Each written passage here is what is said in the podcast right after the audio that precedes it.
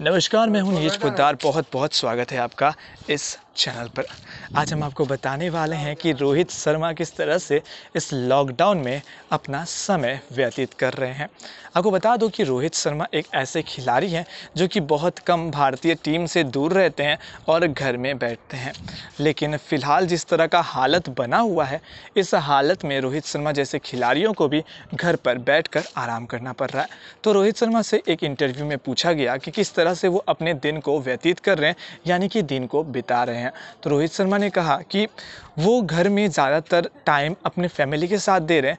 वहीं अगर कभी कभी बोर होते हैं तो वो बालकनी में आकर एक्सरसाइज करते हैं और जितना ज़्यादा हो सके वो बाहर में ही रहते हैं। लेकिन घर के बाहर नहीं, सिर्फ़ घर के बालकनी पर उन्होंने ये भी कहा कि इंडोर गेम्स के ऊपर उनका ध्यान तो है, लेकिन उसके अलावा जो वो चाहते थे वो चाहते थे कि उनके पास एक अंगना हो, एक द्वार हो, क्योंकि आप जानते हो कि मुंबई एक ऐसा जगह है जहाँ पे बहुत लोग रहते हैं और वहाँ पे एक बड़ी जगह अपने नाम करना बहुत ज़्यादा मुश्किल है।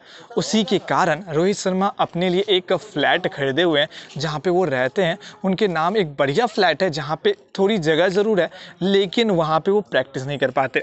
आप सभी जानते हो कि किसी भी क्रिकेटर के लिए क्रिकेट से दूर रहना बहुत ज़्यादा मुश्किल होता है। वैसे ही रोहित शर्मा ने कहा कि क्रिकेट से दूर रहना मेरे लिए बहुत ज़्यादा मुश्किल भरा है।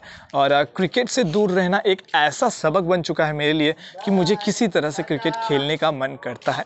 तो मैं अपने ही घर में गेंद को बस टांग करके, अब समझते हो टांग मतलब किसी जगह पे लटका करके बॉल को मारता हूँ, लेकिन प्रॉब्लम ये है कि मुझे खुले ग्राउंड नहीं मिल पाता है, जहाँ पे मैं छक्के लगा सकूँ।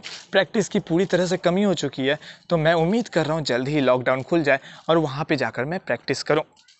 लंबे लंबे छक्के उड़ाऊँ। तो ये कुछ बातें जो है रोहित शर्मा ने कही थी और ये बहुत ही कमाल की बातें उन्होंने कही कि किस तरह से वो लॉकडाउन में अपना समय व्यतीत कर रहे हैं। तो धन्यवाद बहुत बहुत धन्यवाद आपका हमारे साथ जुड़ने के लिए। उम्मीद करता हूँ कि अगले सेशन में आपके साथ मुलाकात होगी। धन्यवाद।